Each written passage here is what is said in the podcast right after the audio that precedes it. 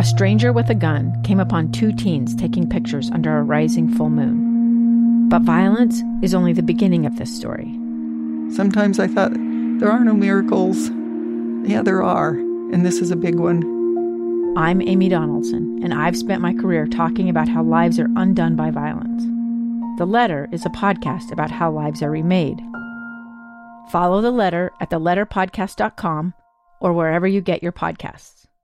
Welcome back to Live Mike. In just a moment, we're going to be having a conversation with the co owner of Red Iguana. Bill Coker is a co-owner uh, of that fine establishment. He and what he and his wife own that together. But something absolutely fascinating just came across my desk throughout the news break, I was just reading an article put out by NBC News. I'm just going to read you the headline and share some of the details contained within this article. I'm going to do so without any commentary because, if I'm honest, I'm only just learning of this right now and I don't want to get anything wrong.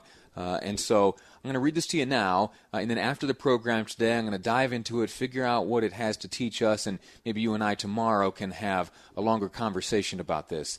Uh, without further ado, here's the headline from NBC News, which came across my desk just moments ago. It says Trump says, President Trump, Trump says he's taking hydroxychloroquine to prevent COVID 19 despite FDA warning.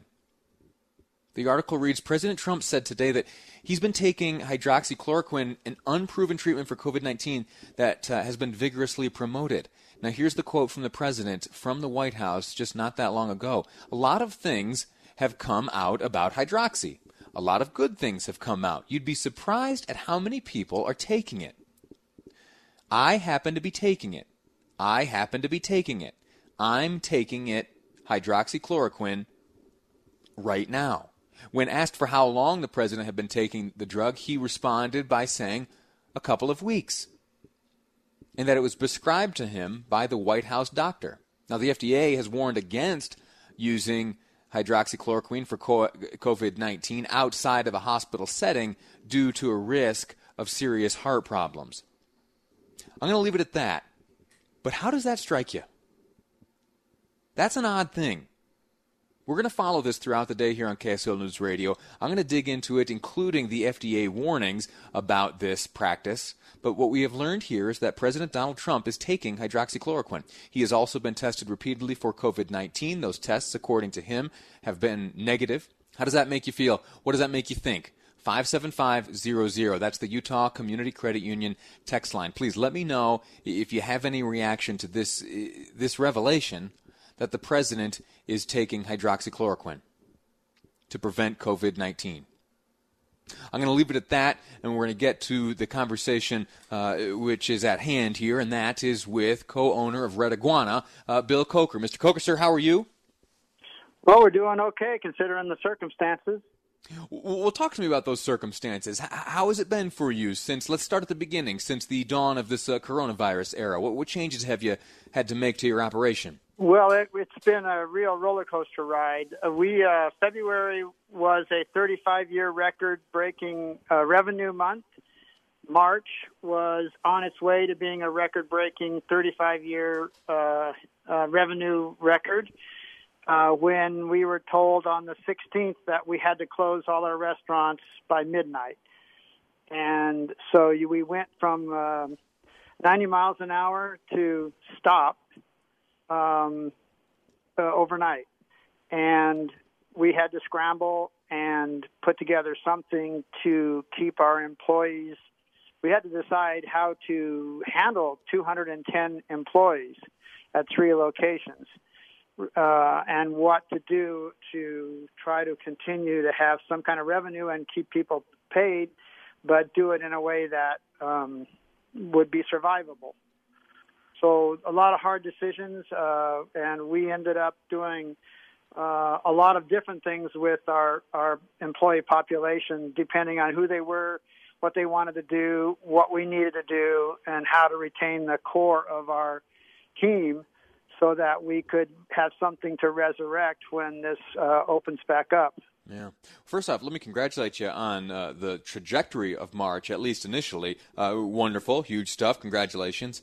And now let me ask you, what were some of the options available to your employees, and what were some of the decisions that you had to make? Well, some employees would wanted to go on unemployment, and there, there was word at that point of the six hundred dollars that could be included from the Fed. So I think that factored into it a little bit.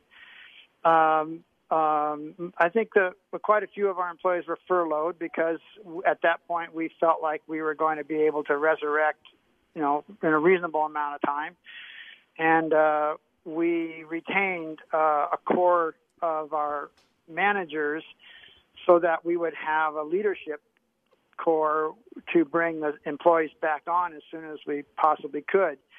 And they would man, uh, we decided to man a curbside pickup and delivery program at Red Iguana 2, primarily because it has a brand new large scale mm. kitchens so our staff can social distance in workstations and not be elbow to elbow and uh, the dining rooms were large, and we could use it, uh, the the front dining room to stage the pickups. Uh, and just to give you a sense of how much the curbside demanded of us, uh, in April when we um, we uh, we had our third week in April. Uh, in seven days, we had ten thousand phone calls. Oh wow! Congratulations. So yeah, yeah, yes and no. It's pretty exciting when when it gets going. And but we, you know, we deployed walkie-talkies, we numbered parking stalls, we put people outside to catch them. People and everything was alphabetized on tables throughout the dining room. So, and we we had to develop a system. We was like standing up a brand new business. Right. Let me talk to and you now. Then, oh, sorry.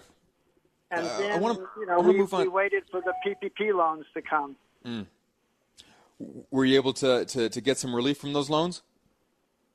We were. It took a while. Uh, it was an exciting ride in and of itself, um, and we were able to get uh, money for the four entities that we have that mm. do payroll. Outstanding. So that that's that's a lifesaver, but at the same time, it's very restrictive and doesn't um, doesn't help us with uh, half of the costs that there are running a restaurant. Yeah.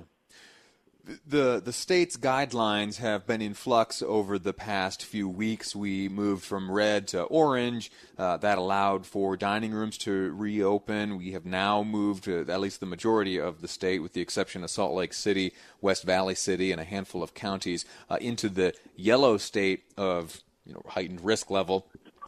How has that been for you as we have transitioned through these phases? How has it been for you specifically as an employer uh, who has, I, I, presume, been making a few phone calls telling a few folks that there is a place for them to return to work? Well, we tried to be straight up with all of our employees, stay in touch with them, uh, see how they're doing. We wanted to make sure they were healthy, and if they needed things, we could react to that. For instance, we we you know we we were ordering we ordered Sunday night a big order at Red Iguana 2 from uh, our supplier of food Sysco and we closed Monday night at midnight. So we had walk-in coolers full of brand new product and no place nothing to do with it. So we ended up having uh, all of our employees that had been furloughed or laid off be able to come by with their families and um, pick up food from the garage and at Red Iguana 2, or we donated it to mm. uh, Jorge Fierro and the mm. burrito um, program project. Yeah. So Have offers been extended to, to your employees to come back to the workplace? It was, uh, yeah. We tried when we did it in a way that was uh, uh, social social distancing and one at a, one one group at a time, and we're, they were able to get food that they could take home and, yeah. and have. I guess I guess I mean come back to come back to the workplace as an as an employee. Those who have been furloughed, are you, are you able to reoffer opportunities for gainful employment? Yes, we have. Uh, my wife just informed me today because we did a head count. We had 210 employees before uh, the pandemic shut us down, and we currently have 105 employees. So we have worked our way halfway back and we still have two restaurants that are not open for dining. Mm. So we're planning on doing that uh, the, in the first week or two of uh, June, um, depending on some of the things that are hard to get a hold of and that we that we need to to stand up the restaurants. But that should um, that should we've already been reaching out to everybody. So we're going to be bringing all the front of house people, servers, cashiers, managers, uh, and and kitchen people and prep people. I mean, it's going to be we're going to yeah. be very close to full staff again. Outstanding, and they're eager to get back to work. Oh yeah, a lot of yeah. them are very eager. You All bet. Right.